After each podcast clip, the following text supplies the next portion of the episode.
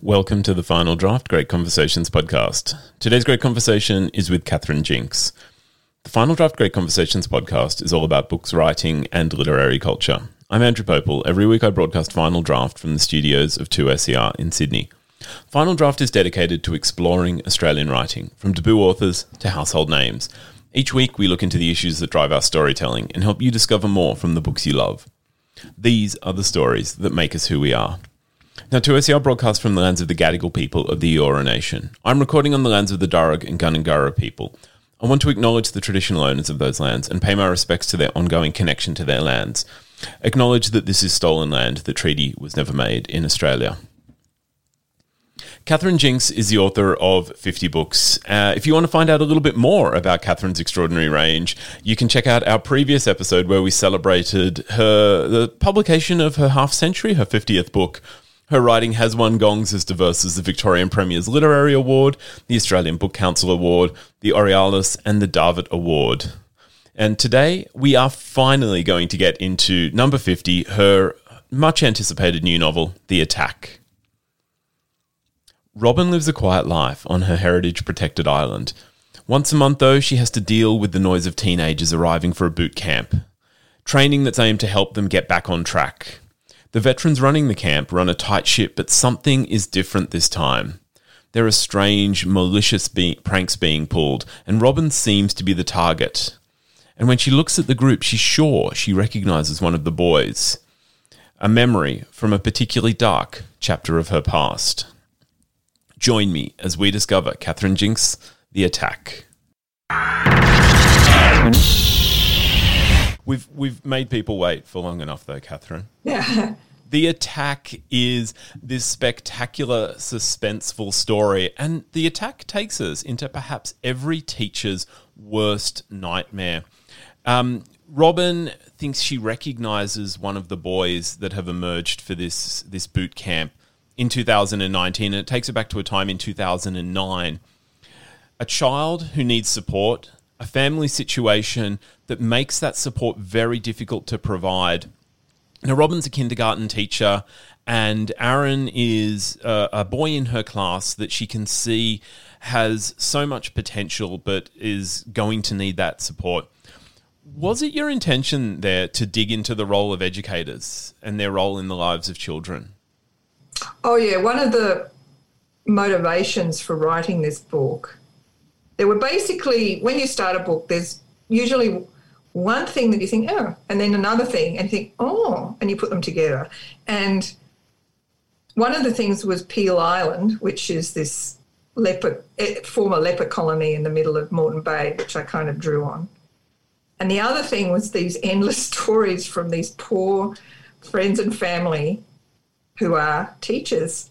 And one one particular person, well, no, I, I know two people. Well, one woman who's a, I know who's a who's got a um, a PhD in early childhood, and her stories, and then um, my sister-in-law who's also who teaches kindy, and her t- stories, and then some stories from other teachers I know because I seem to know a lot of them. They're always fun to be with, and um, I just got so angry sometimes with what they had to put up with, and um, and what's expected of them, and also disturbed by some of the some of the kids they have to like. I just feel so sorry for them from what I can hear.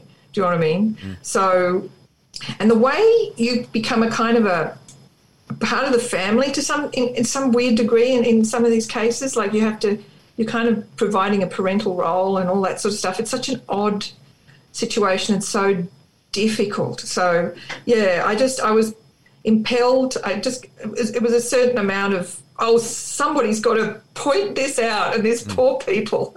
So I did. Now I want to jump into genre here for a sec. Um, I described part of the narrative as a teacher's worst nightmare. And look, for me at least, there were definitely elements of horror at play alongside in the story. Uh, there was alongside some thriller. There's even kind of a, a detective element as we know that there is something to be revealed. Robin kind of doubts herself at times and we wonder how is this going to resolve. But I wanted to just think then about those those horror elements that I saw, and I know from our earlier part, the earlier part of our conversation, that perhaps you weren't aiming at horror, but I think everyone has a different kind of horror, a different kind of, of nightmare. What role does horror, or even just playing on nightmares, what does it play in a more realistic type scenario that you're you're portraying, at least in, in Robin's earlier life in a small town school? How does horror sort of fit into it? I'm thinking of the way the, the, the elements of horror where we have that creeping sense of dread, the sense that Oh, something I- is going to happen. The um as as many of the students that I work with would describe it now, the jump scare. Robin gets plenty of jump scares where she realizes something completely benign is has been invaded or that there could be someone waiting behind the door. What does how does that play into a more realistic situation? Yeah, I mean that's an interesting question because when I think about, I actually enjoy horror, you know, movies. Um, up to a point, I'm not a big fan of things like Saw. Uh, sort of gratuitous violence doesn't, but I like that, particularly this new wave that's coming in now, which is usually associated with. They explore things like you know, like Babadook did, or like explored grief, or you know, they they're exploring a particular thing using horror, and it's and it really works well. I think. Um, I think it's a greatly underrated genre, actually. But um, I realise if you're, I realised I've actually used it, though I've only written one theoretical actual horror. A lot of what I've written, my fantasy novels sometimes for like, even though if they're for children, so they can't be too appalling my there's a series about it's a well, they call different things in different countries, but here they're called a very unusual pursuit and a very uh, peculiar plague, and they're all about bogles, which are monsters living in sort of Victorian London sewer. And when you think about it, there's an element of horror there. Like I used that, and then also with thrillers, I write. I've been writing a lot of thrillers lately, and I think all the good thrillers there's like there's kind of more your classic Bourne Identity type thriller which is much more to do with guns and chases and things like that. But there's anything that's got a, a more of a domestic side to it where you can't have guns and chases there has to be something else scary. And that's where you draw more on people's emotional um, makeup and and their reactions to norm to things that suddenly get slightly abnormal. It's like it's like you're uh, that visceral disturbance you used to get when you'd see those you, see a, a, a, an animated face that's not that's not that's almost real but not quite. And apparently that's got it has a real horror effect on the human brain because they can't it can't quite process it. Um, i think that slight problem in anything in real life you can dip into that and use it when you're just writing something as you say a bit more realistic as opposed well you know a bit more real lifey usual as opposed i mean there are a few people i'm, I'm sure running around shooting at people and in the world but not that many you know I, I, I want to pick like two words you used there that I just want to pick up on. One was monsters, and the other was distortion. Um, the characters that you create now, whilst I am absolutely certain, and uh, we might get to this a little bit later, that there are characters who can be as horrific um, in their behaviors as, as you describe. You also got me thinking about that. There's the, there's a horror trope. It's a particularly modern horror trope where you'll have kind of a a staticky stutter of the screen where a face goes from being quite benign to having a, a, a, a horrific countenance, and it's it's a metaphor for showing us the inner person. Now that doesn't happen. This is not the sort of book that the attack is, but there are definitely moments where we see flashes of the inner monster of many of your characters, and you you work it to great effect, um, particularly in the way we um, we view the structure of the story across the the alternating chapters set 10 years apart. Um, and maybe let's maybe we can go to that because as i just said you structure the attack there's alternating chapters they're 10 years apart in robin's life. It provides the first thing you do is you provide us with this gripping suspense where we'll get to the end of a chapter and you'll just be like and if i'd only known what was going to happen in the next 48 hours i probably would put the book down and get a good night's sleep andrew. Um, sorry projecting there projecting you hit us with cliffhanger after cliffhanger but there's also that real sense and coming back to what you're saying about teachers any teacher, anyone who's involved in education has this sense that maybe at the end of the year or end of, end of a period when you're saying goodbye to a child, they're moving on to another another grade. You want to know like how is this person going to grow up? You've been involved in their life. And you had the opportunity to show us that with this this kind of ten year gap. Right. I, yeah, I wondered what you were doing, and were you looking also? Did you want to interrogate what emerges from the choices that we make as someone grows up, particularly in the lives of young children? I was drawing very much on s- stories. Not nobody. I have. I must stress this. Nobody has had as bad an experience as I put in that book that I've ever met. I, I want to make it absolutely clear that it's never been that bad for any of my friends or family. We would have but, seen it in the papers if it had. Yeah, that's right. But um, there are certain incidents that I heard about where you thought, oh, Jesus Christ, like that's poor kid, poor kid, geez, what a terrible family to grow up in. What is going to happen to that kid? Like, I mean, in some cases, it's partly you feel poor, poor parents as well. Like it's just, it's just a situation that it's just so awful and hard, hard for them and I just, I guess I just, yeah, I kind of thought, I wonder what will happen to this child that I might have heard the story about.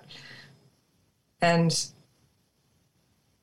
it, often teachers, you know, like if you're a primary teacher and, um, you know, you've had this kid at kindy or first first year, and then you'll see them maybe by sixth year, and there might there might have been some changes, but what you really won't see much unless you're in a small community like what I live in, and and my my friends and family here, they will run into the kids later, uh, and they go to high school, high school and everything, and they know some of the other teachers in the high school, and they can keep up, but not as much. So I um, some te- some of the teachers I know here because it's a small community, they will say, "Yeah, I taught him in fourth fourth grade. Yeah, yeah, he went off to so and so. Yeah, he did. Da, da, da, da. you know, like it was. It, it is interesting. It, it's something that." As you grow older, it becomes more interesting because I see it myself in friends and their kids and things like that. The the the, the unfolding stories that people have. Mm. Um, so as a teacher, it's a really big part of uh, part of it, and it's such a part of being interested in narrative and and, and unfolding stories. So yeah, I, I did. It did. It was triggered by my interest in what might happen to some of the kids I heard the stories about. Mm. I really also like the way you you played with the fact that um, for part of the narrative, we're talking about a group of sort of early to later teens, and the way they they have very sophisticated adult conceptions of the world, but they don't always have the agency to play with it. And I'm gonna I want to talk specifically about one character because it doesn't spoil too much of anything in the main story. But um, I'm thinking of, and I hope I've got this right, the character of Tyler, who oh, yeah. who within the boot camp actually does end up being a, a part of some of um, the more troubling behaviors, but he's coming from a place of wanting to help and support his sister.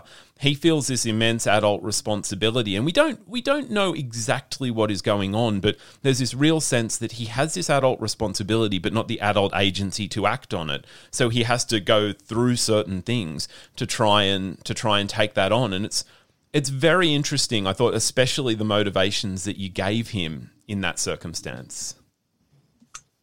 Yeah, I mean, it's funny when I try and talk about this stuff. I never did a writing course. It, it's it's very instinctual for me. Mm. So trying to actually unpack what I do is actually can be quite difficult. I find it. So with that, it's just like I guess I just thought that would be a good idea. Um, yeah, I mean, he's. I don't want to give away too much, really. Um, there was a bit of trying to direct people away from him to some degree, so I couldn't. I had to make him a certain way, Mm. not terribly noticeable, and I. There are certain plot demands that mean that it, it characters characters usually have to cre- be created and push themselves and and they're sort of whole and they and they have their own you know sort of self confidence and they they move in a certain direction because of who they are and all that but they are also some to some degree created by the exigencies of the plot so hmm. to some degree he was a plot uh, I, I, it's hard, I can't really discuss it without giving things away. That's okay. I love I love that what you just kind of described there. You've you've given us the literary equivalent of the nature versus nurture um, discussion Oh, yeah, for for true. human beings. Just like, did he realize his own destiny, or was he always going to be bound by the conventions of the pot? I love that. That is. Like there's a thesis in that. Um, uh, let's let's come back to communities though, because you were talking a little bit about um, communities and particularly small communities before. You really challenged the way communities work in the attack, and I'm thinking particularly of of Robin's um, moving to a small town as a teacher, and I couldn't help but ke- I, I just kept thinking of that kind of cliched aphorism about villages and raising children. And in the in the community you create, there are very much two camps, with one being one being dominant around the figure of of Aaron's grandmother. I wondered also, like we we have this sense that communities can be wonderful, but are they also incredibly difficult to crack from the outside, as you seem to be describing? Actually, interestingly enough, when I was young, uh, uh, right after I got married, when I was like 30, I went, my husband's from Canada, from Nova Scotia, in fact, which is eastern Canada, which is a very, um, it's a bit like Maine. So it's quite, it's quite a countrified, it's not, you know, very urban. Anyway, um, we went over there and he got a job. It was like um, the shipping news, basically. It's very like Newfoundland there, and we he ended up as the editor of this fishing this this newspaper in this little fishing town. I ended up it was a place called Digby, and I ended up living in a place that was even smaller called Bear River, which was um, a tiny little village. Um, so I and here I was, and we were we were outsiders, and I made friend and we made friends only with other outsiders. Um, and a, and one and oddly enough, there was an Australian teacher there on exchange, and she said that she'd already she and her husband had already been on an exchange to a place in Ontario, but it was a farming community, whereas this is, was fishing community, and she said the difference was extreme. And she said the farming community was extremely welcoming, but the fishing community was not. And the fishing community was um, it was a it was a tricky one anyway because a lot of the men working there, the fishermen, I don't think there was a single fisherwoman, w- went out for weeks at a time, and so their families were all at home. Um, and even though her husband was teaching in, in the local school, she still found it difficult to crack. Um, and Peter was the he was he went to every damn potluck dinner and you know curling club meeting and all this sort of stuff, and he still it was still tricky.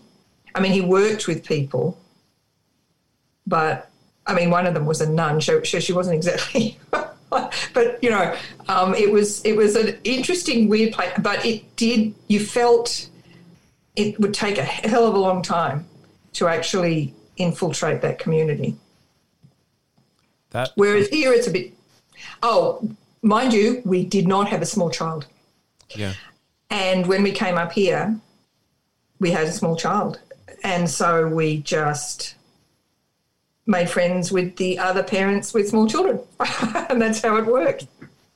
A great in. I'm going to come back to the kids as well, and I also want to think a little bit about um, the men in the novel and uh, broadly. She makes some interesting observations about the the military men, the men from um, VetNet who are running the boot camp versus her experience with um, law enforcement, and particularly um, the the character of, of Aaron's dad. And I was I was really interested in the way through that character you played the ways men leverage social capital. Um, Robin is strong, so virtually, um, you know, the entire town has to be uh, kind of coerced against her to get her to back down. Um, and we we see that, like what you know, once upon a time, there were it was much harder to talk about this because we didn't have, you know, strong terminology uh, around domestic abuse that was not physical violence. And I constantly find myself coming back to this book, but the incredible, uh, was it 2019's See What You Made Me Do from Jess Hill. And oh, yeah. Do you know the funny thing is mm. with Shelter, I wrote that and then I, and then I read Jess Hill. Mm. I was like, I, one thing I went, it was funny because people said to me, Oh, did you get a lot of this from Jess Hill? I'm like, no, I didn't. This was afterwards, but I'm so glad I seem to have got it right. And and I I feel like yeah, it was. I'd, I'd look. I'd read. I read that book. I just thought it was so good. I mm. read that book. I kept on thinking, "Oh my god, that's so much like." Oh my god, I knew it. I knew it. Like I don't know. Do you know what I mean? I was mm. just. It was partly because of the research I'd done, also on, on um, mm, on these on this whole scenario of people being against court court orders and all of that. Yeah, it, I'd already read stuff on this, but she sort of collected it into this massive kind of. And it's it's it's amazing. First the book, and then there's recently been the docu series that's been yeah. created. It can create that, I guess, impression that this was this was a um, a new idea, but in in fact, it's it's more a flashpoint. The idea that your book can come out, Jess Hill's book can come out, doesn't create these things. It simply articulates something that has been happening. And let's not even pretend in the last 10 years. This is what's been happening for the history of history. This is, these are behaviors that um, are being recognized and having that vocabulary, particularly around terms like coercive control. I mean, in, in some of the behaviors that you show us in the attack, it's just like well, nowadays we just go, well, that's, that's coercive control. I mean, it would actually be very hard for, um, you know, it, coming into to now and into the future, some of the behaviours that you describe to be ignored by the police because we're now starting to see specific um, training and specific, um, yes. you know, modules. Uh, child protection yes. modules include this. It's um, it's really interesting. Again, the way you've captured a point in time and shown us how those behaviours were were able to be leveraged against first Crystal, Aaron's mum, and then Robin. And um, I especially like the way you've you've really shown us a, like a shocking um, example of their potential for escalation, and I can't say anymore because it's a really awesome conclusion. I think you know one of the reasons I I got into this is because for years and years and years and years and years I've been reading these.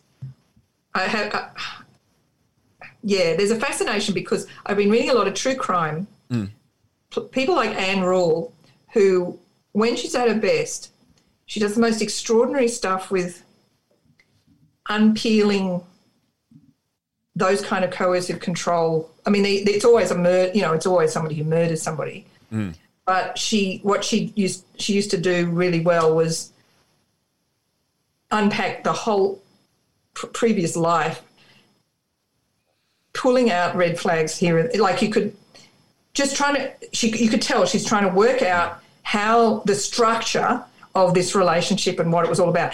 And uh, having read those for literally decades, mm. um, I became, she, she, I think you do it so that, I think people really like true crime partly because you're looking for the red flags that you can use in your own life. Do you know what I mean? That mm. if, if, this is the way things happen and this is the way these people behave, maybe I'll be prepared if it ever happens to me. You know what I mean? Mm. So so that's that's part of having read all that stuff. You internalize it. I mean, you really do. You get this sense of it. So that when I started to read all this stuff about the court order stuff and all of that, I thought to myself, I know this stuff. These are people, these are particularly men, mm. but sometimes women, because she does do women as well, but men who behaving just like some of these people I've read about in these true crime mm. books. You know what I mean? So that's how I just got it. I somehow got this sense of what it was. And look,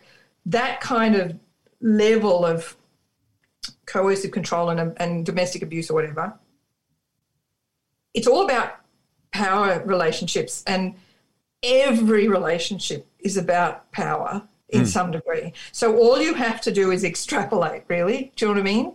I mean, everybody has these little situations at home where there's a bit of a, you know, problem with this because this person's saying this, but, you know, we'd be belittling this person for something and blah, blah, blah. Everybody has it, everybody. Mm. But you, and, and you can just, so it's not too hard to just go a little bit further. Yeah. And understand the essence of it, you know, not feel that I'm, that I'm some kind of tourist, you know, that I'm not really seeing that, you know, it, I try not to, you know, that what worries me a bit. Mm. I try not to be like that. But, um, and I think if, yeah, well, A, a lot of research, and B, it all stems from a natural relationship problems that everybody has, you know? Yeah. Okay, Catherine, final question. And before I ask it, I want to say a huge thank you for your generosity with your time today. This Thank you. this question is probably uh, not for air because it's too soon. We can't do spoilers, but I need to ask it. Um, this can go in like the the bonus material in the podcast. Yeah. Tell me about revenge, satisfaction, and nail guns. like was that was that a pure pleasure moment? I got enormous satisfaction out of that. well, yeah. I mean, um, that one, that one, yes, the pure pleasure of using that nail gun against that guy. Um, how how did I? It's actually interesting when you do a thriller sequence where there's a chase and it attacks and stuff like that, mm. because it's an when you, when I think about it, you you it's a it's a it's an exercise in um, choreography, mm. and you've got the um, the place in which it's happening and the implements that you can use, and and um, and so over.